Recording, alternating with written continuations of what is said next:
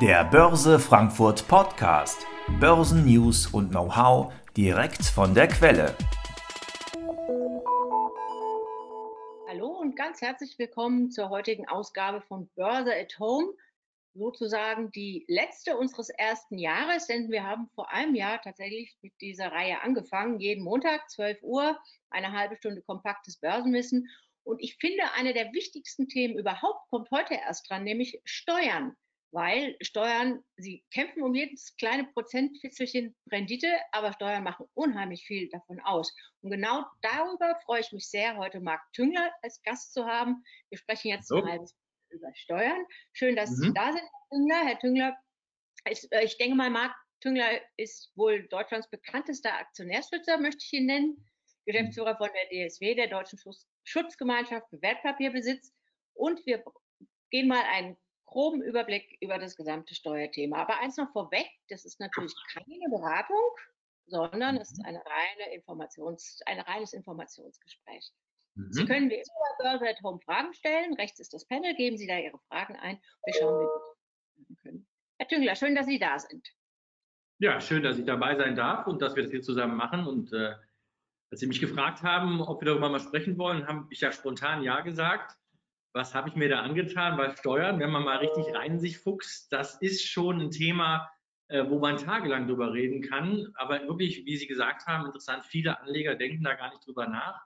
Es hat natürlich immer einen strategischen Aspekt, einen taktischen Aspekt manchmal auch. Aber vor allen Dingen ist es so, dass wenn das Depot so schön da aussieht, man hat tolle Gewinne. Im Augenblick sind die Kurse ja auch wieder eher oben als unten. Und dann weiß man aber, puh, von den Gewinnen sind es eigentlich nur drei Viertel, die mir bleiben und noch weniger. Das ist schon ein Punkt, da sollte man sich darüber Gedanken machen, und deswegen habe ich spontan Ja gesagt, weil es eben ein wichtiges Thema ist. Und vielleicht noch eine Sache vorneweg, bevor wir reinspringen ins Thema. Sie haben es gesagt, ich bin kein Steuerberater, also es werden gar keine Steuerberatung hier zuteil werden lassen, aber wir wollen uns mal irgendwie, ohne dass das jetzt die Aussage das verwässern soll, glaube ich, mal ranrobben. Mhm. Mhm. Dann fangen wir mal mit dem leichtesten Kapitel an, nämlich Aktien, also klassische Aktien. Was fallen da für Steuern an? Ja, da fällt an äh, die Abgeltungssteuer, wie sie sowieso bei Wertpapieren grundsätzlich anfällt. Das sind erstmal fünfundzwanzig Prozent. Äh, das hört sich erstmal jetzt freundlich an. Ich glaube, man muss den Blick ein bisschen weiten, über den Tellerrand hinausschauen, weil gerade bei Aktien äh, ist es ja so, dass, okay, bei Kursgewinnen fünfundzwanzig Prozent charmant ist. Bei Dividenden, da muss man ja auch fünfundzwanzig Prozent plus Solidaritätszuschlag plus eventuell Kirchensteuer, kommen wir auch schon wieder auf ein äh, kleines Paket dann. Äh, bei Dividenden wurde ja schon Steuer gezahlt, die Körperschaftssteuer, nämlich im Unternehmen, also auf einen Euro Gewinn, hat das Unternehmen schon dreißig Pi mal Daumen Prozent Steuern gezahlt und dann nochmal fünfundzwanzig Prozent plus X beim Anleger. Macht auf jeden Euro, der verdient worden ist, äh, von einem Unternehmen mehr als fünfzig Prozent Steuern. Das wird oftmals vergessen. Bei den Kursgewinnen, äh, da zahlt nur, was heißt nur, da zahlt allein der Anleger die Abgeltungssteuer, also die fünfundzwanzig Prozent plus Soli, plus eventuell Kirchensteuer. Und äh, so kommen wir dann so auf sieben, achtundzwanzig Prozent äh, bei Großgewinnen, äh, beim Anleger. Bei Dividende haben wir gerade nochmal die andere Schicht aufgemacht. Mehr als fünfzig Prozent, aber beim Anleger selbst, der muss auch dann Abgeltungssteuer, Solidaritätszuschlag und Kirchensteuer zahlen. Da wird jetzt dran gerüttelt, äh, je nachdem wie die Wahlen ausgehen im September. Das wird sehr spannend. Die S P D will den persönlichen Steuersatz, die Grünen wollen den persönlichen Steuersatz, die Linken wollen den persönlichen Steuersatz und die Sozialabgaben auf Erträge äh, aus Aktien haben. Also das wird richtig spannend. Die einzigen, die eigentlich wirklich richtig verstehen, äh, was äh, uns Anleger betrifft, ist die F D P. Wenn wir sehen, welche Rolle die spielen nach der Bundestagswahl. Und äh, die C D U ist so im Mittelfeld, würde ich sagen. Ja. Also nochmal an der Stelle der Hinweis, anders als bei äh, den anderen Einkommensarten ist der Solidaritätszuschlag ja überhaupt nicht angefasst worden auf äh, Kapitalerträge. Das fällt exakt. Exakt. Und, also das ähm, ist ungleichbar nur wieder. Ja, die, die natürlich auch gerade, ich glaube, die, die F D P hat da ja auch eine Klage eingereicht. Also in der Tat, Anleger müssen unabhängig von was auch immer, immer Solidaritätszuschlag noch auf die Kapitalerträge zahlen. Hm? Mhm. Und äh, Verluste bei Aktienanlagen ähm, können dann gegen die Gewinne verrechnet werden. Funktioniert das automatisch bei den Banken? Ja, erstmal glaube ich, ist wichtig, guter Punkt, weil wir werden auch gleich noch natürlich über die anderen Anlageklassen reden und dann werden wir merken, je nachdem, über was wir reden, wo Gewinne gemacht worden sind, ist die Frage, mit was kann ich da eigentlich die Verluste mit den Gewinnen verrechnen. Und ich glaube, ganz wichtig ist äh, im Aktienbereich, dass man Verluste aus Aktiengeschäften nur mit Gewinnen aus Aktiengeschäften berechnen kann. Das haben wir gleich bei den Termingeschäften, kommt das auch nochmal, das ist neu. Bei den Aktien ist es schon lange so. Also Verluste aus Aktiengeschäften, Kursverluste kann man nur mit Kursgewinnen, ganz wichtig, verrechnen aus Aktien. Also gibt es da praktisch nur auf dieser Aktienebene die Möglichkeit, das zu verrechnen. Das wird gleich bei anderen Anlageklassen wird das anders. Und das ist, glaube ich, ganz wichtig. Verluste aus Aktien nur mit Gewinnen aus Aktien. Mhm. Und äh, Verluste und Gewinne aus Anleihengeschäften kann man auch nicht mit Aktien verrechnen. Also es sind wirklich nur die Aktien, die miteinander verrechnet werden können. Wenn Sie Verluste aus Aktien haben, dann können Sie nur mit Gewinnen aus Aktien äh, verrechnen. Okay. Wenn Sie Verluste haben aus Anleihen, kann man das auch mit Gewinnen aus Aktien verrechnen, aber dieser Verlust aus Aktien, den wir jetzt, wenn wir jetzt nur Verluste aus Aktien, nur der Verlust aus Aktien, viele Direktanleger haben wir ja, wir haben ja immer mehr, das sind ja auch tolle Nachrichten gewesen, die wir da in den letzten Wochen und Monaten gehört haben, wir haben immer mehr Direktanleger, also die auch unmittelbar in die Aktie investieren. Wenn da ein Verlust anfällt, kann man das nur mit Gewinnen, auch wieder aus der Direktanlage aus Aktien, dann verrechnen. Okay. Bei Anleihen gilt vermutlich das Gleiche, also Versteuer, Versteuerung der Gewinne, der Kursgewinne, falls man die macht auf Anleihen, was ja auch geht, und äh, der, der Zinszahlungen logischerweise.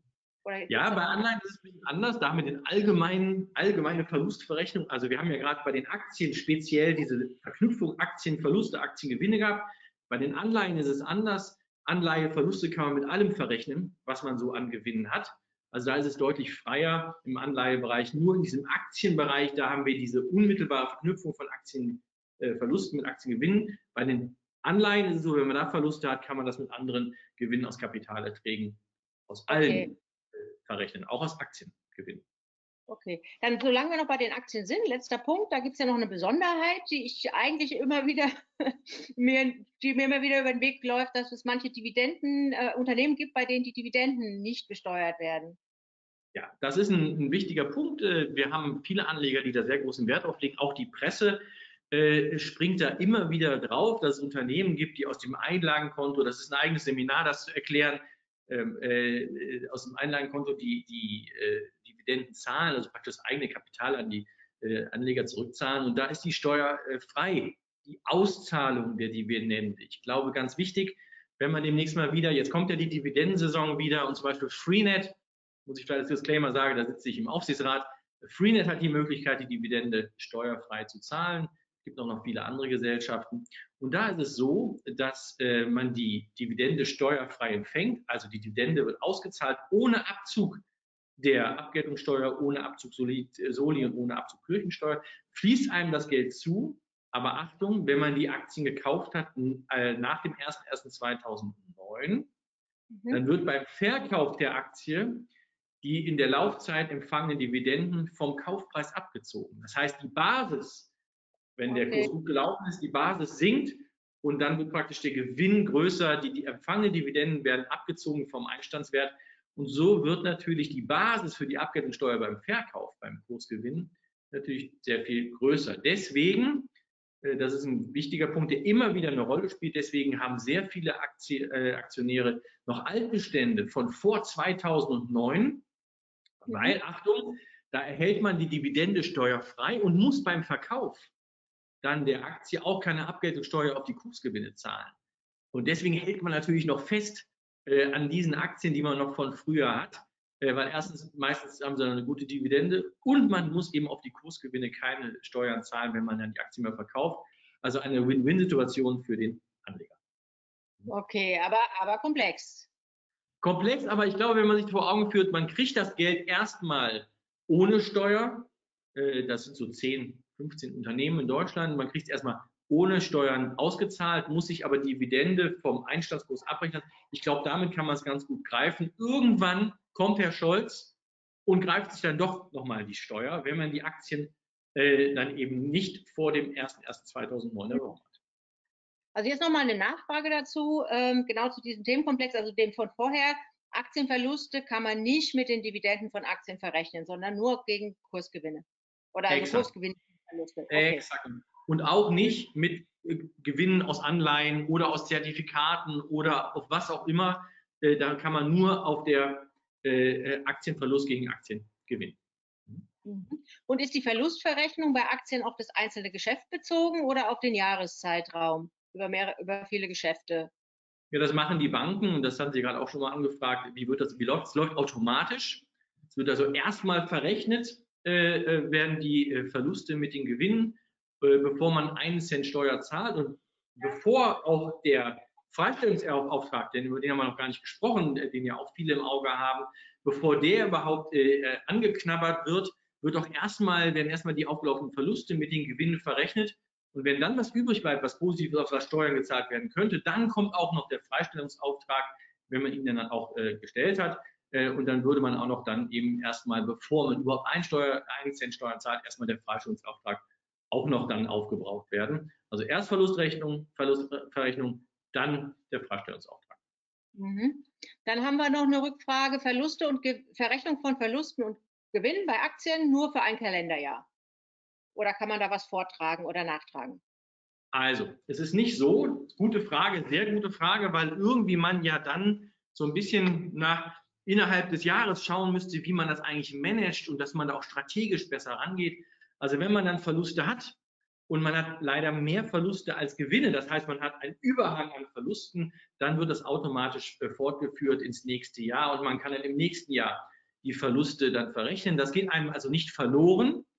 Ich glaube, das ist ganz wichtig, dass man das nochmal hier unterstreicht, weil, ich hoffe aber, das wird jetzt nicht zu kompliziert, vielleicht kommen wir noch dazu, liebe Frau Vogt, es gibt ja derzeit Pläne, äh, beziehungsweise schon die Umsetzung in Berlin von Herrn Scholz, die Verlustverrechnung zu reduzieren, zu reduzieren auf zwanzigtausend Euro. Das bezieht sich aber derzeit nur auf Totalverluste bei Aktien und auf Termingeschäfte. Vielleicht kommen wir da gleich nochmal separat dazu, weil ich glaube, es würde sonst hier ein bisschen zu verwirren, aber grundsätzlich kann man die Verluste weiterführen ins nächste Jahr und dann mit hoffentlich neuen Gewinnen dann auch verrechnen. Machen wir gleich noch ein bisschen intensiver das mit den Termingeschäften. Ähm, vorweg nochmal äh, zu den äh, anderen Formen der Aktienanlage, den Fonds. Mhm. Sehr gut. Da die Aktienregeln oder Sonderregeln? Ja, das ist ganz interessant. Das ist auch wieder absurd und so wird es dann auch leider so, dass man sagen muss, dass das Steuerrecht für Anleger extrem schwierig, extrem diffizil ist und auch ungleichmäßig. Stellen Sie sich vor, liebe Frau Vogt, wir zwei hätten einen Aktienfonds, einen reinen Aktienfonds gekauft und haben da jetzt Verluste. Dann können wir das nicht verrechnen mit den Gewinnen aus Einzelaktien, obwohl wir eine Aktienanlage gewählt haben. Also das heißt, es geht nur für die Einzelaktie, für die Direktanlage. Sobald da ein Fonds da drin ist, selbst wenn er hundert Prozent in Aktien investiert, kann man leider die Gewinne da nicht verrechnen mit den Verlusten aus den Einzelaktien. Das ist ein bisschen traurig, dass man da wirklich so sehr, ja, ich finde, unlogisch unterscheidet, weil das Risiko, ob ich eine Einzelaktie habe oder einen Aktienfonds, das ist doch sehr ähnlich und, und deswegen hätte man eigentlich vom Risiko aus das äh, sehen müssen und von dem Wertpapier, die da drin sind im Fonds. Nein, sobald ein Fonds ins Spiel kommt, kann man Verluste aus Aktien nicht verrechnen mit Gewinnen aus Aktienfonds. Das zum Beispiel ausgeschlossen. Das wäre sehr schön und wäre auch logisch meiner Meinung nach, weil Aktie und Aktie am Ende des Tages auf beiden Seiten steht. Aber nein, sobald ja ein Fonds erworben wird, kann man, man hat da Gewinne und man hat Verluste mit Einzelaktien, kann man die nicht verrechnen. Leider nein, da muss man die Gewinne und Verluste wieder mit auf der Fondsebene dann entsprechend sich anschauen. Okay, bei Fonds geht es nur untereinander auch. Also wenn ich mehrere Fonds habe und einer macht Verluste, der andere macht Gewinn, das kann ich verrechnen. Das können Sie verrechnen. Da ist auch egal, ob das ein gemischter Fonds ist, ob das ein Aktienfonds ist, ein Anleihefonds, was auch immer da drin ist in diesem Fonds, das spielt überhaupt gar keine Rolle. Wir haben also nur die Beschränkung bei Aktienverlusten. Sobald Sie Verluste aus einem Fonds haben, egal was da drin ist, läuft das in, in, in den allgemeinen Verlustverrechnungstopf und da können Sie dann auch alles mit verrechnen auf der anderen Seite. Nur, ich glaube, das ist mal die Frage, die Zuschauer werden ja sehr unterschiedlich informiert sein. Das hatten Sie am Anfang gesagt, das ist ganz wichtig. Wir bleiben immer in der Kapitalanlagewelt.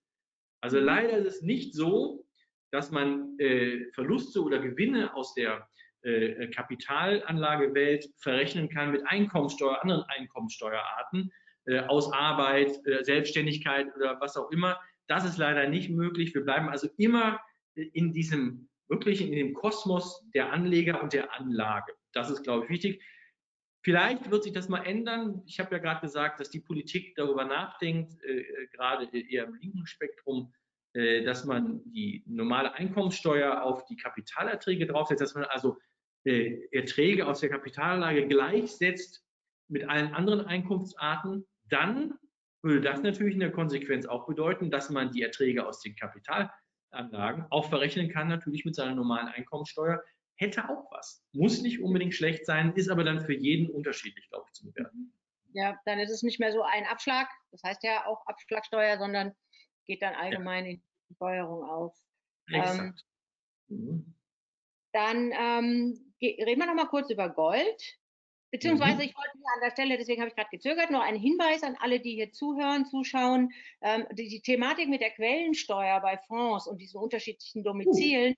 die haben wir im August intensiv mit Jan Altmann behandelt. Also ich werde auch in der Zusammenfassung, also in der Mail mit der Aufzeichnung dieses Webinars, nochmal einen Link dazu mitschicken, weil das, das allein war eine halbe Stunde und zwar ähm, war eigentlich die Zeit zu kurz. Deswegen lassen wir das heute hier. Ähm, ja. Also ich, Sie können sich das dann nochmal in Ruhe anschauen. Gehen wir jetzt nochmal ganz kurz zu Gold, weil das kommt ja auch oft die Frage, weil das ist ja auch nochmal eine Sonderbehandlung von Gold. Mhm. Äh, besteuert man Gold? Ja, Gold ist, ist ganz anders und doch wieder auch nicht, weil ich glaube, man muss unterscheiden zwischen physischem Gold, also wirklich der Barren im wahrsten Sinne des Wortes, äh, und auf der anderen Seite dann irgendwelche Zertifikate, Derivate, also wenn man da sozusagen nur ein Recht hat, äh, wenn man dann einen Ausgleich und gar nicht um die physische Lieferung im Hintergrund hat. Fangen wir an mit dem echten Gold. Äh, das ist auch ein, ein, oftmals ein Grund, warum viele Anleger oder Bundesbürger auch das Gold nehmen. Da hat man eine Spekulationsfrist von einem Jahr. Und viele Anleger, die hier im Call sind, werden sich daran erinnern, das hatten wir auch mal bei Aktien. Da hatten wir mal eine Spekulationsfrist. Für uns als D S W übrigens, ich würde sagen, die goldene Lösung, dass wir wieder zurückkommen zur Spekulationsfrist, ob das dann noch mit einem Jahr ist, ich würde eher sagen, wir sind im Augenblick im Bereich von drei bis fünf Jahren, wenn man mit der Politik tele äh, nicht telefoniert, sondern äh, diskutiert. Äh, aber irgendwie jetzt auch weit weg. Aber beim Gold haben wir es noch. Bei den Immobilien ja auch nach zehn Jahren. Äh, aber beim Gold haben wir es nach einem Jahr, beim physischen Gold, äh, ein Jahr äh, ist da die Spekulationsfrist. Etwas anders ist es, wenn man eben ein Zertifikat oder irgendein Derivat äh, auf Gold äh, sein eigen nennt. Da fällt dann wieder die Abgeltungssteuer an, es sei denn, und da freut sich, glaube ich, auch die Börse Frankfurt. Ich glaube, äh, Frau Vogt, vielleicht können Sie da nochmal ergänzen, weil ich glaube, das ist ja eine schöne Nachricht. Es sei denn, am Ende des Tages steht doch wieder das echte Gold, oder? Ja, also es gibt äh, Verbriefungen wie Xetra Gold zum Beispiel, die sind tatsächlich auch nach einem Jahr befreit. Ähm, da gab es ein, ein paar Urteile dazu und ähm, da gab es auch jetzt wieder Diskussionen, dass das wieder rückgängig gemacht werden soll. Aber Stand heute ist so, dass eine Verbriefung, die eine physische Auslieferung beinhaltet, dass die auch nach einem Jahr ähm, Spekulationsfrist, nennen wir es mal so, von der Steuer befreit ist. Die Gewinne darauf logischerweise. Ja. Ich glaube, Frau Vogt, was Sie da ansprechen oder was Sie damit auch thematisieren, wenn man das mal ein bisschen größer spannt, den Bogen ist, es gibt so viele unterschiedliche Gestaltungsmöglichkeiten. Wir haben jetzt gerade beim Gold schon jetzt zwei oder drei äh, gerade angesprochen. Es gibt natürlich mhm. wahnsinnig viele Gestaltungsmöglichkeiten auch bei anderen Anlageformen, dass ich glaube, wenn jemand wirklich sehr stark auf das Steuerthema achtet, sollte er sich unbedingt vorher informieren, wie denn die steuerliche Behandlung dieses Wertpapiers eigentlich aussieht. Weil das äh, erstaunt doch oftmals, äh, zum Beispiel gibt es die alte Regel, wenn Garantie irgendwo draufsteht, ist die Steuer hoch. Ja, das ist so ein bisschen mal als Warnung vielleicht hier. Äh, da muss man ja mal aufpassen, äh, dass man am Ende des Tages vor lauter Optimierung nicht sich doch ins eigene äh, Knie schießt. Äh, ich glaube, deswegen äh, ist es gut, wenn man mal bei den normalen Anlageklassen bleibt und nicht zu exotisch wird. Ne? Ja, und ähm meine Erfahrung auch den letzten Jahrzehnte, sagen wir mal, ist so, dass sich das unheimlich schnell ändern kann, dass gerade für, für Menschen, die langfristig anlegen, äh, sie auch immer im Hinterkopf haben sollten, das, was heute gilt, kann durchaus im nächsten Jahr wieder anders sein, anders werden. Ähm, ja, ich, Veränderung, ja. Ich, ich glaube, der Punkt, wir reden jetzt gerade über die einzelnen Klassen, wir machen ja weiter jetzt, aber ich glaube, der Punkt ist auch wichtig, weil angenommen, Herr Scholz wird dann Äh, ja, nicht Finanzminister, sondern eventuell äh, dann doch immer Kanzler, man kann es ja kaum vorstellen, aber wenn es so kommen würde, dann haben wir schließlich äh, letztendlich einen Anleger- und Anlage-Kapitalmarkt unfreundlich, ich will nicht feindlich sagen, aber unfreundliches Klima in Berlin. Das ist jetzt noch nicht so unbedingt der Fall, äh, wobei auch mit der Transaktionssteuer, die ja auch von der S P D und Herrn Scholz getrieben wird, sieht man schon, was dann kommt. Also das macht dann keinen Spaß mehr. Ja, also das ist schon interessant, deswegen muss man da immer gerade jetzt auch mal im Vorfeld der Bundestagswahl sich überlegen und mal anschauen, was sagen denn eigentlich die Wahlprogramme äh, zum Thema Steuern und Anlegen. Mhm. Ja. Hier kommt noch eine Frage, da haben wir vorher nicht drüber gesprochen, ob wir darüber re reden wollen, Devisen. Devisen, ja. Ist, ist jetzt nicht so mein Steckenpferd, gebe ich ehrlich zu. Dann kommt auch automatisch die nächste Frage zu Bitcoin und Co. Ich glaube, da machen wir ein eigenes Seminar. Das ist heute okay. Ein bisschen zu weit geht. Ja. Entschuldigung an den Fragen, aber ich glaube, wir haben uns jetzt sehr stark auf die Wertpapiere bezogen. Ja, eine Vermutung, dass ein Devi Fonds mit Devisen wahrscheinlich behandelt wird wie ein Fonds. Das war Definitiv. nämlich die zweite Frage also das, danach. Das, also sobald das in einem Wertpapier äh, ein, ein, ein, sozusagen ein Dach darüber ist, in einem Fonds, dann ist das so. Mhm. Mhm.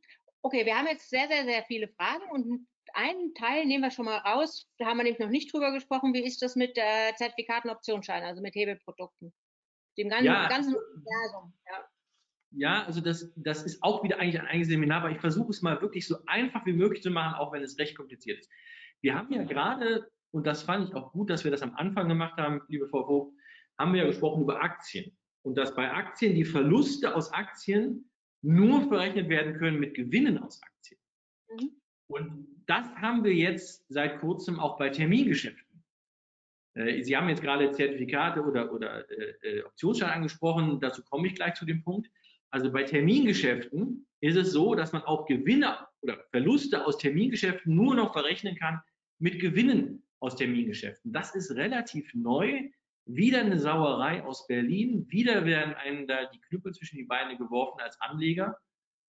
Und jetzt ist die Frage natürlich, was ist ein Termingeschäft? Diese Frage ist gar nicht so trivial zu beantworten. Und da gibt es jetzt im Bundesfinanzministerium, gerade wird das neu gewürfelt, auch wir als D S W mit dem D D V zusammen und Börse Stuttgart und auch mit der Börse Frankfurt zusammen geben wir da richtig Gas, dass da nicht noch Schlimmeres angerichtet wird. Also es gibt Optionen, werden vom Bundesfinanzministerium, Optionen, nicht Optionsscheine, werden vom Bundes als Termingeschäfte gesehen. Bei Optionsscheinen zum Beispiel ist das wieder eine andere Frage. Deswegen setzen wir uns ja dafür ein, dass zumindest da äh, dann auch diese Verrechnungseinschränkung und auch die Verlustverrechnung, zu der ich jetzt gleich kommen werde, nicht so radikal eingeschränkt wird, wie äh, Herr Scholz es gerne haben möchte, weil, und das ist jetzt etwas, was wir seit dem ersten ersten zweitausendeinundzwanzig haben, bei Termingeschäften die Verlustverrechnung nur noch möglich ist. Bei allen, nicht nur bei Totalverlust, bei allen, bei Termingeschäften kann man nur noch pro Jahr zwanzigtausend Euro Verlust verrechnen. Das ist natürlich ein Unding, weil die Gewinne, die muss man voll versteuern und kann dann nur pro Jahr zwanzigtausend Euro gegenrechnen. Einfaches Beispiel, war nicht ganz so ein gutes Jahr, Sie haben vierzigtausend Euro Verluste und Sie haben äh, vierzigtausend Euro Gewinn, dann ist nach Adam Riese und nach unser aller Verständnis vierzigtausend Verlust, vierzigtausend Gewinn ist null. Das ist relativ einfach auszurechnen. Nach der Logik von Herrn Scholz hat man aber nur zwanzigtausend Euro Verluste, die man anrechnen kann pro Jahr. Man hat aber vierzigtausend Euro Gewinn dagegen, macht zwanzigtausend Gewinn nach der Scholzschen Logik und dann muss man auf zwanzigtausend Euro muss man dann Steuern zahlen, obwohl man tatsächlich null äh, unterm Strich hat. Also das ist wirklich, da wird gegen jegliche verfassungsrechtlichen Prinzipien verstoßen, Leistungsfähigkeitsprinzip, Gleichbehandlung, weil unterschiedliche, äh, weil gleiche Sachverhalte unterschiedlich behandelt werden. Das ist schon eine Riesensauerei. Also bei den Termingeschäften, da ist es sehr, sehr wild geworden, sehr äh, unübersichtlich. Und deswegen kämpfen wir auch, auch mit der Börse Frankfurt ja zusammen, dass jetzt äh, diese Regelung äh, wieder in der Schublade verschwindet. Da spielt der Bundesrat auch eine große Rolle, der sich auch ausdrücklich gegen diese Regelung gestellt hat, hat gesagt, sie ist verfassungsrechtlich nicht nur bedenklich, sondern sie ist verfassungswidrig. Und jetzt gibt es einen Kampf in Berlin, das sieht man auch daran, dass ein Anwendungsschreiben immer noch nicht veröffentlicht worden ist. Es gibt einen Kampf in Berlin, dass noch das eine oder andere verhindert wird. Am Ende des Tages wird eine Klage dort stehen. Es gibt ja auch schon Verfahren, aber es wird noch mehr Klagen geben, auch von uns. Wir sind nur der Meinung, wir sollten die Regelung erstmal verhindern, weil wenn sie erstmal da ist, in voller Hässlichkeit, muss man ja sagen, nicht Schönheit, sondern Hässlichkeit, dann ist es sehr schwer, das Brett ist sehr dick und Verfahren vom Bundesverfassungsgericht dauern sechs, sieben Jahre. Wir müssen jetzt einen guten Weg und eine gute Lösung haben. Deswegen Achtung bei Termingeschäften, nur Ver Verlustverrechnungen mit Gewinnen aus Termingeschäften, das ist die Grundregel, und dann auch nur bis zwanzigtausend Euro. Achtung, noch eine Ergänzung, in diesem Jahr, in zweitausendeinundzwanzig, wird das noch nicht auf der Bankenebene gemacht. Also die ganze Abgeltungssteuer und alles, das wird ja normalerweise von der Bank alles äh, erledigt. Da muss man als Anleger gar nicht großartig was machen. Im Gegenteil, man hat gar keine Chance einzugreifen. Und äh, bei Aktien kennen wir das alle, dass auf der Bankenebene, Depotebene das gemacht wird. Bei dieser neuen Regelung, die wir gerade zu den Termingeschäften besprochen haben, wird das in der Einkommensteuererklärung passieren. Mhm. Die Banken machen noch die alte Anwendung in diesem Jahr und da muss man halt schauen in der Einkommensteuererklärung, dass man das dann äh, entsprechend angibt. Das wird so einen oder anderen Anleger doch äh, deutlich wehtun, äh, die zwanzigtausend Euro, weil ich hoffe natürlich, dass keiner schlechte Geschäfte macht mit Termingeschäften, aber es passiert halt auch mal, dass man, man nicht so einen guten Trade hat. Deswegen toi, toi, toi, ja, dass sie da nicht hinbekommen sind. Ne? Und äh, auf jeden Fall nochmal, was als Termingeschäft gilt, also Stand heute, auf jeden Fall sind es die Eurex-Papiere, also die Futures und die Options. Exakt, Stillhaltergeschäfte auch, Stillhaltergeschäfte sind auch definitiv dabei. Wo wir noch äh, im, am Kämpfen sind, sind so Knockout-Zertifikate, da hat jeder einen anderen Blick drauf, äh, aber da kämpfen wir noch, dass das eben äh, keine Termingeschäfte sind und auch Optionsscheine. Da ist eigentlich der Hauptkampf, dass wir diese Produkte rauslassen und auch deswegen ist das der Kampf jetzt noch, weil das Bundesfinanzministerium selbst letztes Jahr in einem Entwurf eines Anwendungsschreibens diese Produkte rausgelassen hat aus der Anwendung dieser reduzierten Verlustverrechnung. Ich hoffe, jetzt brummt nicht bei allen der Kopf zu sehr. Und andere gehebelte Papiere, die, über die ich eigentlich gar nicht reden will, aber ich frage trotzdem, sowas wie C F Ds, gilt das auch als Termingeschäft? Ja, aber die haben wir nicht gesprochen. Da ist leider auch der, der Drops schon gelutscht. Da ist auch kein Gehör zu finden im Finanzministerium. Also C F Ds sind Termingeschäfte. Und äh, war ganz interessant, wir haben ja nochmal eine, eine, auch eine pressemäßig nochmal Gas gegeben vor ein paar Wochen und haben nochmal äh, gesagt, dass zumindest jetzt im Anwendungsschreiben nicht noch mehr äh, äh, schlimme Sachen äh, reinkommen. Und da wurden wir falsch verstanden, weil wir haben für Optionsscheine und für Knockout-Zertifikate, was ja gar nicht als D S W erstmal unser, unser Fokus ist, aber wir haben mit dem D D V zusammen gekämpft. Da haben alle gesagt, warum kämpft ihr nicht für C F Ds, warum kämpft ihr nicht für Optionen? Weil die Entscheidung dort eben im Bundesfinanzministerium schon getroffen ist. Da können wir nichts mehr regeln, da können wir einen Handstand machen, äh, da können wir nichts mehr regeln. Aber für die verbliebenen Produkte, wo es eben noch im Feuer ist, ist es ein Termingeschäft oder nicht. Da haben wir natürlich nochmal richtig Gas gegeben, was auch dazu geführt hat, dass natürlich jetzt das Anwendungsschreiben noch nicht da ist, was aber eher positiv als negativ zu sehen ist. Okay, also gute Zeichen. Ähm, eine Klasse haben wir jetzt hier nicht angesprochen, äh, die Anlagezertifikate, die gelten... Die gelten nicht als Termingeschäft, die hat man auch draußen gelassen, ist, glaube ich, relativ wichtig und wenn man sich mal anschaut, die meisten Zertifikate, zumindest wenn man denn dann mal horcht so in den Markt, sind ja auch Anlagezertifikate, deswegen sind wir eigentlich ganz froh, dass die draußen sind, in der reduzierten Verlustverrechnung. Ja, und jetzt noch eine Detailfrage von mir als Nerd. Faktorzertifikate, ist das ist ein Anlagezertifikat nach der Nomenklatur oder... Ich gebe ehrlich zu, dass es so verwirrend ist, dass ich es nicht sagen kann. Das müssen wir nochmal dann genau nachschauen. Ich kann es Ihnen nicht sagen, ehrlich gesagt. Ja. Prima. Das war eigentlich das, was wir wollten. Wir haben so viele Fragen. Dann würde ich jetzt, außer Sie haben jetzt noch direkt noch was zu dem Komplex, sonst würde ich direkt in die Fragerunde reingehen. Ich glaube, eine Sache abschließend ist mir sehr wichtig, die wir eigentlich hätten am Anfang machen sollen, aber am Ende ist es auch ein guter Moment, das zu tun. Wir sprechen jetzt sehr isoliert und sehr fokussiert über das Thema Steuern. Ich glaube, wir sollten auch alle im Fokus halten oder auch bewusst sein, wenn wir denn dann Gewinne haben, dann ist es auch schön, darauf Steuern zu zahlen. Ja, wenn wir nämlich keine Steuern zahlen, haben wir auch keine Gewinne. Also insofern, glaube ich, sollten wir äh, auch schauen, dass man auch mal so einen Gewinn mit Genuss dann mitnimmt. Hört sich jetzt ein bisschen salopp an, aber ich glaube, das gehört einfach dazu. Und wenn man erfolgreicher Anleger ist, dann kann man auch schön Steuern zahlen, aber nicht zu viel. Ich glaube, darum geht es ja. Ne? Ja, schöne, schöne Nachsatz. Ähm, hier die, eine Frage zu diesen Dividendenbefrei- steuerbefreiten Dividendenunternehmen. Ja. Gibt es da eine Liste? Wer ist da? Wie kann man rauskriegen, wer da alles drunter fällt? Einfach mal googeln. Es gibt so viele Berichte in der Presse darüber, weil das immer wieder, gerade jetzt so März, April, wenn, wenn die Dividendensaison losgeht, äh, da gibt es sehr viele Berichte. Ich habe jetzt nicht eine abschließende Liste, deswegen fange ich jetzt gar nicht an, aber das kann man googeln. Einfach mal mhm. steuerbefreite Dividende mal googeln und da kommt eine Liste mit, mit zehn, fünfzehn Unternehmen immer wieder, äh, die da, die da äh, auftauchen. Muss man aufpassen, irgendwann hört das auf, weil irgendwann ist dieses Einlagenkonto auch dann aufgebraucht. Ja, aber das äh, sagen Unternehmen, wie viel oder ob das mittel- oder langfristig noch genutzt werden kann. Mhm. Mhm. Und eine Frage zu dem Vortrag, Verlustvortrag. Wie lange geht der? Ist da eine Grenze oder ist der, ähm, bis er aufgebraucht ist? Ja, erstmal ist es, ist es äh, unbeschränkt. Ich glaube nur, dass wir da auch da demnächst äh, sehen werden, dass es da auch regulatorisch äh, Einschränkungen geben wird, weil was ist denn eigentlich die Message von Herrn Scholz beim Thema Verlustberechnung bei den Termingeschäften? Mhm. Dass er die Verlust, äh, Verluste nicht mehr voll anrechnen will. Und das gibt, geht, da gibt es zwei Möglichkeiten. Einmal zu kappen, die Verluste, indem man sagt maximal zwanzigtausend pro Jahr. Und der nächste äh, Punkt wird sein, dass man dann Verluste äh, nicht mehr äh, voll anrechnen kann äh, auf der Zeitschiene. Also das ist dann der nächste Punkt, gibt es teilweise auch schon, aber ich glaube, wenn man sich mal die klassischen Anlageformen anschaut, äh, dann, dann sollte man auch gucken, dass man, wenn man dann Verluste hat, auch irgendwann mal Gewinne realisiert, damit man auch diese Verluste nutzt. Ja? Mhm.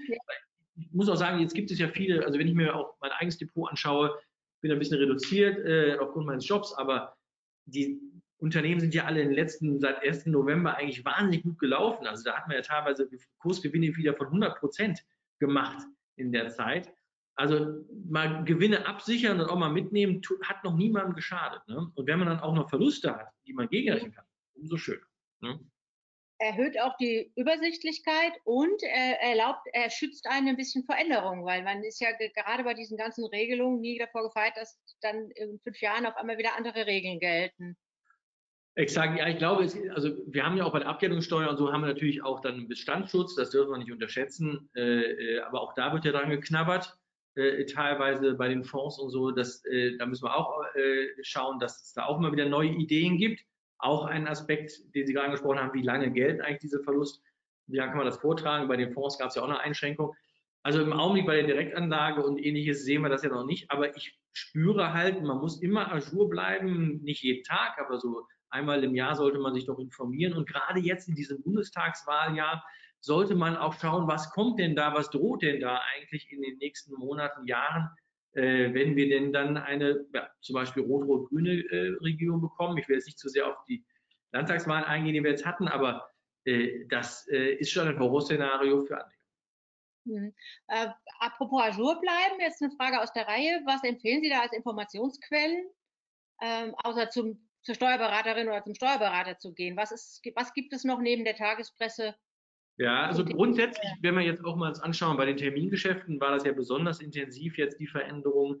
Eigentlich ist die Depotbank auch ein guter Ansprechpartner, weil die Depotbank, und das ist, glaube ich, etwas, was man nicht unterschätzen darf, die Depotbank regelt das eigentlich auf Depotebene.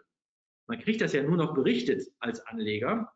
Und deswegen sollte eigentlich die Depotbank erstmal auch die richtige Anlaufstelle sein, die einem erklärt, wie eigentlich die Gewinne mit Verlusten behandelt werden im Depot oder die Verluste mit Gewinnen. So muss man es ja, glaube ich, so rum eher sagen. Und äh, da gibt es erstmal dann eine Regel, die auf Basis der aktuellen Gesetzgebung dann, dann äh, umgesetzt wird. Und die müsste einem erstmal informieren, was sich ändert. Und danach gehe ich dann mal äh, rein und würde dann, glaube ich, auch schlichtweg mal äh, Doktor Google fragen. Und dann beim Finanzministerium mir das äh, anschauen, bei der originären Quelle, äh, dass man sich nochmal informiert, was ist denn jetzt wirklich an Veränderungen da und was bedeutet das für mich?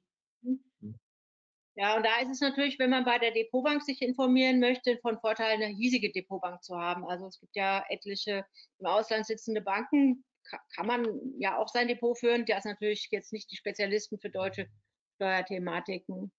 Ja, aber Frau Vogt, das ist ein wichtiges Thema, weil wir auch gerade jetzt bei der Verlustverrechnung natürlich immer wieder die Frage bekommen haben, hey, wie kann ich denn den umgehen? Ist es sinnvoll, ins Ausland zu gehen mit der Depotbank? Dann, dann würden die doch gar nicht die deutschen Regeln dort anwenden und, und, und.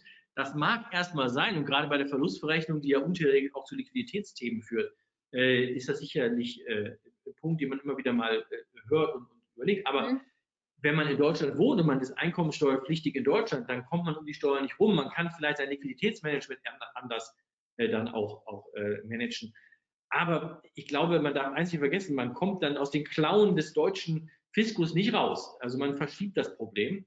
Manchmal hilft das, würde aber eher sagen, wenn man denn dann so betroffen ist von der reduzierten Verlustrechnung, gerade bei Termingeschäften, das gilt nur für Privatvermögen. Das ist nur im Einkommensteuergesetz geregelt. Dann sollte man überlegen, mal, ob man vielleicht auch eine GmbH ausweicht und vielleicht irgendwie doch dann eher dann sich äh, äh, anders organisiert und nicht eben mit dem Privatvermögen und als Individuum diese Geschäfte tätigt, sondern eben in einer Einheit, die dann gar nicht von dieser Verlustverrechnung betroffen ist. Auch daran sieht man mal wieder, Frau Vogt, wie gezielt Herr Scholz und Herr Winding, das ist äh, aus der S P D-Fraktion, wie gezielt die beiden auf die Privatanleger mit dieser neuen Regelung äh, äh, abzielen. Also es wirklich geht nur um Privatanleger. Im, im, im, im betrieblichen Vermögen ist diese Verlustverrechnung gar nicht einschlägig, weil es nämlich nur im Einkommensteuergesetz geregelt worden ist. Und vielleicht noch eine Ergänzung, dass dieser Vorteil, dass äh, eine internationale Bank einem an der Stelle vielleicht im Liquiditätsmanagement bringt, aber mit einem Haufen Arbeit im Nachhinein verbunden ist, weil sie ja auch die Steuerhistorie nicht pflegen und äh, sozusagen das nicht für einen übernehmen. Das muss man einfach auch noch wissen an der Stelle. Muss man schon sehr bewusst, sehr bewusst diese Entscheidung treffen. Also einfach mal weggehen. Das ist jetzt keine Lösung, sondern das muss man die Vor- und Nachteile sehr, sehr klar abwägen. Eine re relativ im Vergleich einfache Frage zu Anleihen. Anleihenverluste aus Kauf und Verkauf, kann man die gegen die Zinszahlungen verrechnen? Ist das anders Exakt. als bei anderen? Mhm. Exakt. Wir haben nur diese spezielle, ich glaube, das war die Regel, die ich hoffentlich, oder die wir hoffentlich rübergebracht haben. Wir haben nur diese sehr spezielle, eingeschränkte Verluste bei Aktienverlusten und bei Verlusten aus Termingeschäften. Da haben wir diese nur auf der jeweiligen Ebene mögliche Verlustverrechnung. Mhm. Äh, Nochmal der Hinweis jetzt hier an der Stelle ähm, an die ganzen Fragerinnen und Frager zu den E T Fs und den M S C I World E T Fs et cetera. Das haben wir wirklich intensiv behandelt. Das würde jetzt die Zeit heute sprengen auf die Thematik thesaurierend, nicht thesaurierend, Vortrag et cetera. Mhm. Frei auf einzugehen. Danke. Danke. Das ist aber eine eigene Wissenschaft für sich. Ne? Oh ja, ja, ja. Mhm. Also hier nochmal zum äh, Rücktrag. Einen Rücktrag gibt es nicht. Also ich kann nicht dieses Jahr einen Antrag machen, äh, meine Gewinne gegen die äh, Verluste im Vorjahr ähm, zu verrechnen. Nee, soweit ich weiß, ist das nicht möglich. Das wird ja gerade auf anderer Ebene bei betrieblichen Vermögen gerade diskutiert in der Politik. Ich glaube, nein. Hm. Mhm. Wichtig ist aber für viele Depotbanken. Da, da muss man nochmal gucken, wie man die Verluste, die gesonderte Feststellung und so, da muss man nochmal. Da gibt es so ein, ein Thema, wenn man verschiedene Depotbanken hat, dass die aber, aber einen Rücktrag nehmen. Nein, mir nicht bekannt. Ich hoffe, es ist jetzt richtig. Nochmal eine Wiederholung ein bisschen, aber weil es so oft jetzt hier in den Fragen kommt, äh, in der Tat, vielleicht, weil es viele auch nicht glauben möchten, ein Aktien-E T F kann man, wie Sie gesagt haben, nicht, also Verluste aus dem Aktien-E T F kann man nicht verrechnen mit einer Aktie. Leider nein, die Verlust, nein. Le genau. Leider, leider nein. Und an, andersrum ja auch nicht. So, ich muss mal kurz gucken, das ist nee, etwas halt, halt, halt, halt. Ich glaube, die Frage, nee, stellen Sie die Frage nochmal, okay. Weil ich glaube, halt, also wir müssen, wir gehen aus vom Verlust. Das mhm. macht, tut mir leid, dass das so kompliziert ist. Wir gehen aus vom Verlust. Und wir haben einen Verlust einer Einzelaktie. Diesen Verlust kann ich nur verrechnen mit Gewinnen aus Einzelaktien. Mhm. Habe ich jetzt einen, einen Verlust aus einem Fonds, kann ich den verrechnen mit Gewinnen aus allem. Ah, okay, den kann ich auch mit den Gewinnen aus der Einzelaktie verloren. Ah, okay. Ja? Okay. Okay. Das tut mir leid, dass das so kompliziert ist. Wir hätten ein Schaubild machen sollen, aber oh. wir haben diese, die Verluste aus Aktien nur mit Aktiengewinnen, aber die Verluste aus allem anderen kann ich auch mit Aktiengewinnen verrechnen. Ja, wunderbar. Jetzt haben wir das nochmal sauber. Danke dafür. Und hier noch eine Frage zu den Gebühren. Ähm, meine Kosten, Provisionen, Transaktionsentgelte et cetera et cetera et cetera. Die kann ich aber ähm, verrechnen mit meinen Gewinnen. Also ist die Steuer mhm. nach Kosten oder? Oh mein Gott. Mhm. Was eine Frage, gell? Das ist so eine schöne, einfache Frage, die mich jetzt gerade. Wir haben ja bei der Abgeltungssteuer haben wir ja das Problem, dass wir diese ganzen Nebengeräusche, Besuch von Hauptversammlungen, äh, Schulungen, was auch immer, nicht mehr ansetzen können. Deswegen, liebe Frau Vogt, ich muss es nachgucken. Ich weiß es ja. nicht. Hm. Ich bin mir sicher, wir reden nur über die, über die Kurse. Hm. Ja, ich, ich mir eigentlich auch, aber wir können ja da vielleicht im Nachhinein klären oder Sie klären es und ich schicke es dann mit der Mail weg, weil ich finde diese Frage auch ja so naheliegend, aber...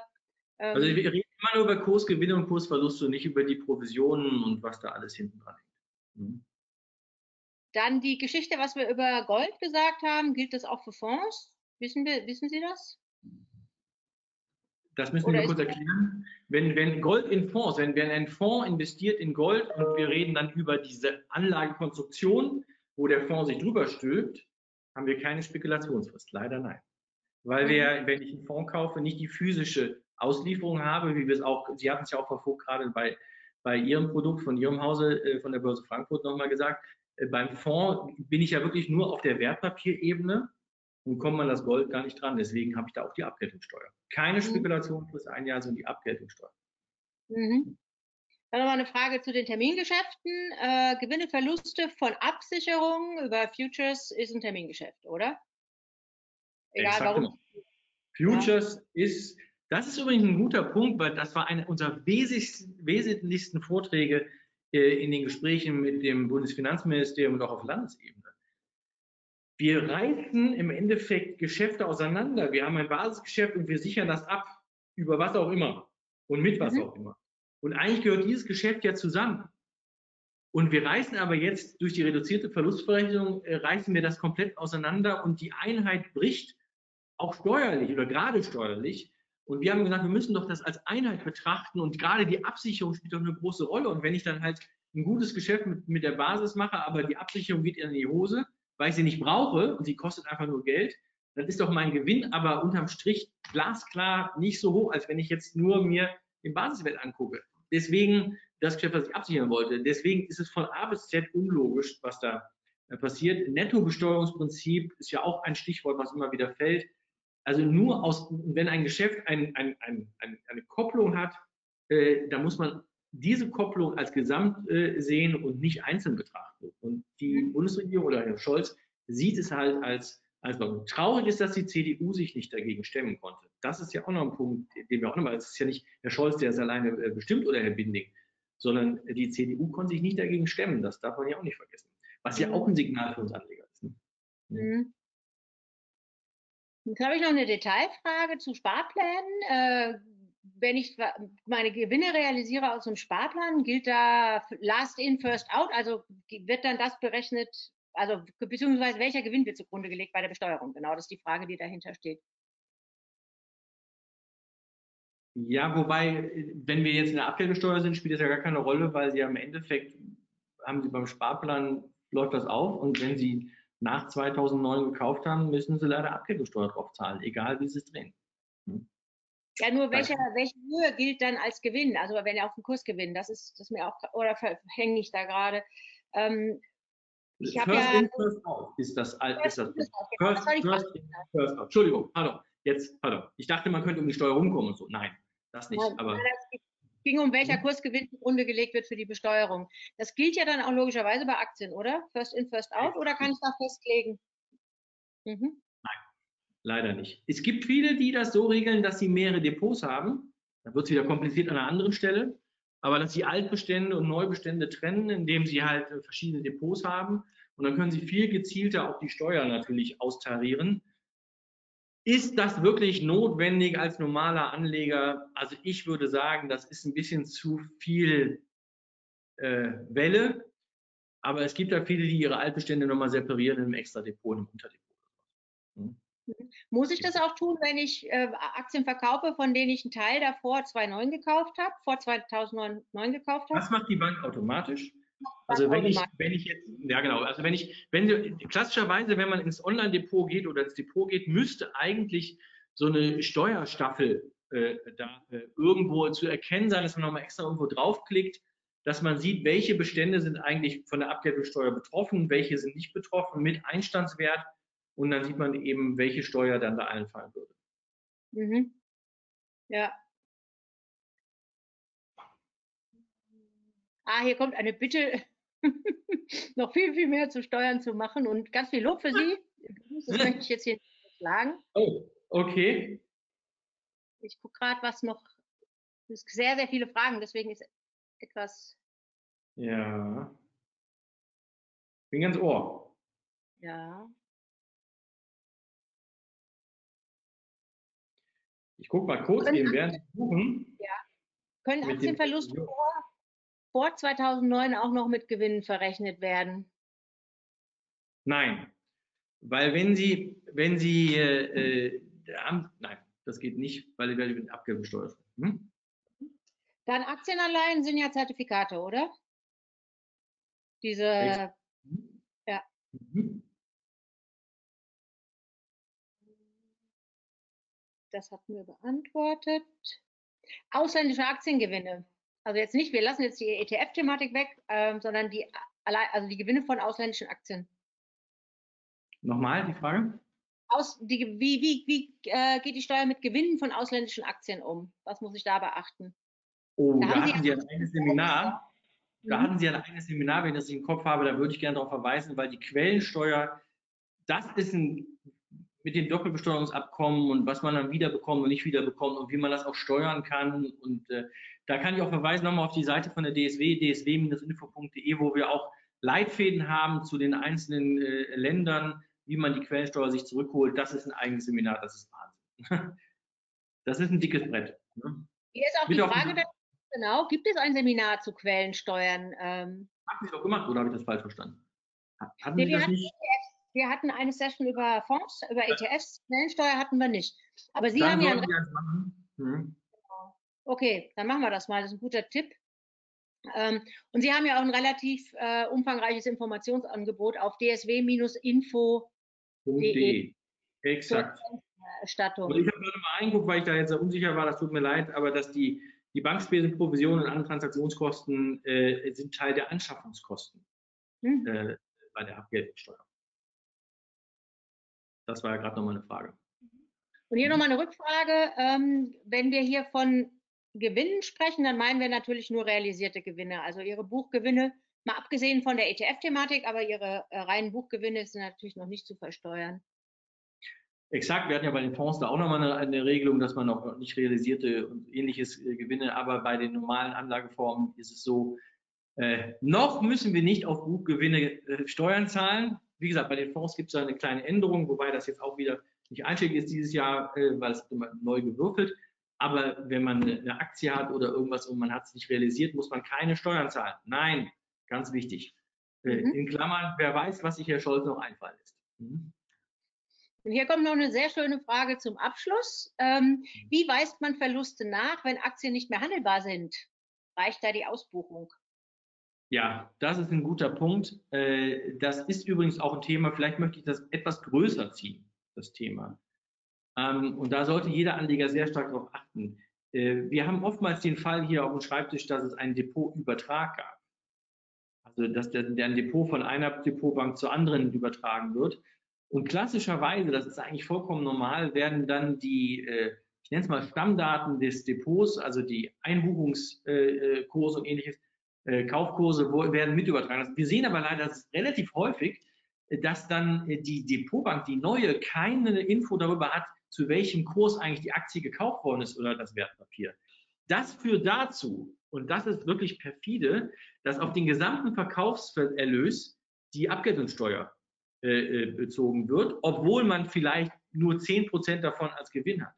Da muss man also wahnsinnig aufpassen, dass die beim Depotübertrag auch die Einstandskosten, die Einstandswerte mitgenommen werden. Sonst steht man da ziemlich nackt da und da muss man sich das über die Einkommensteuererklärung wiederholen und wenn man dann nicht die Belege nicht mehr hat, also dann zur alten Bank zu gehen und zu sagen, ich hätte gerne mal die Belege, das kostet so viel Geld, das ist sehr ärgerlich, deswegen eher Belege länger aufbewahren, als man denkt, dass es nötig ist, um dann beim Depotübertrag eher schauen, dass man auf Nummer sicher geht, dass man auch wirklich die Daten noch hat. Also wenn man, bevor man überträgt, sollte man nochmal sich die Einstandsdaten nochmal abfotografieren von seiner alten Depotbank oder was auch immer, dass man da äh, auf jeden Fall die Daten hat. Das ist ein sehr, sehr guter Tipp. Also auf jeden Fall Belege behalten, wenn man die Aktien noch hat und, äh, und eine Screenshot, ein Foto zu machen von dem, was man Bevor hat, wenn man die Depotbank dann schließt, die alte. Ne? Ich glaube, das ist, das ist nicht, das ist ein Tipp, der, der ist so einfach und man denkt, puh, aber da gibt es so viel Ärger und so viel Rennerei dann, wenn man dann nachher dann die Belege braucht. Und die alte Depotbank, wo man ja den Sack zugemacht hat, die ist mhm. auch nicht mehr gewillt, einem irgendwas noch zu besorgen. Das kostet dann alles wahnsinnig viel Geld. Äh, man glaubt gar nicht, was es kostet, einen so einen blöden Kaufbeleg nochmal nachträglich dann äh, sich ausstellen zu lassen. Mhm. Und den braucht man bei der Steuererklärung. Ne? Super, super Tipp zum Schluss. Ähm, kann, ich kann das auch gar nicht zusammenfassen. Vielen, vielen Dank. Also, aber auf jeden Fall, es ist kompliziert und es ist dynamisch. Ja. Und mhm. ich sehe auch an den vielen Fragen, dass da ein unglaublicher Bedarf nach ist. Wir werden es auf jeden Fall fortführen mit dem Thema Quellensteuer und auch mal schauen, ob wir nicht nochmal wann anders separat was ma machen zu dem Thema Edelmetalle und Devisen. Das kam jetzt auch öfter. Vielen, vielen Dank Ihnen alle für Ihre Fragen. Vielen mhm. Dank, Herr Tüngler, für Ihre Zeit und Ihr Fachwissen. Oh, danke, danke.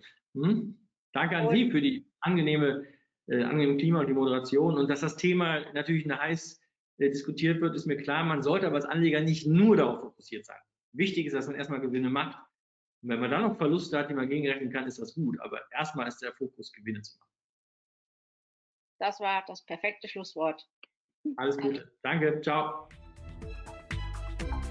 Der Börse Frankfurt Podcast. Zum Abonnieren fast überall, wo es Podcasts gibt.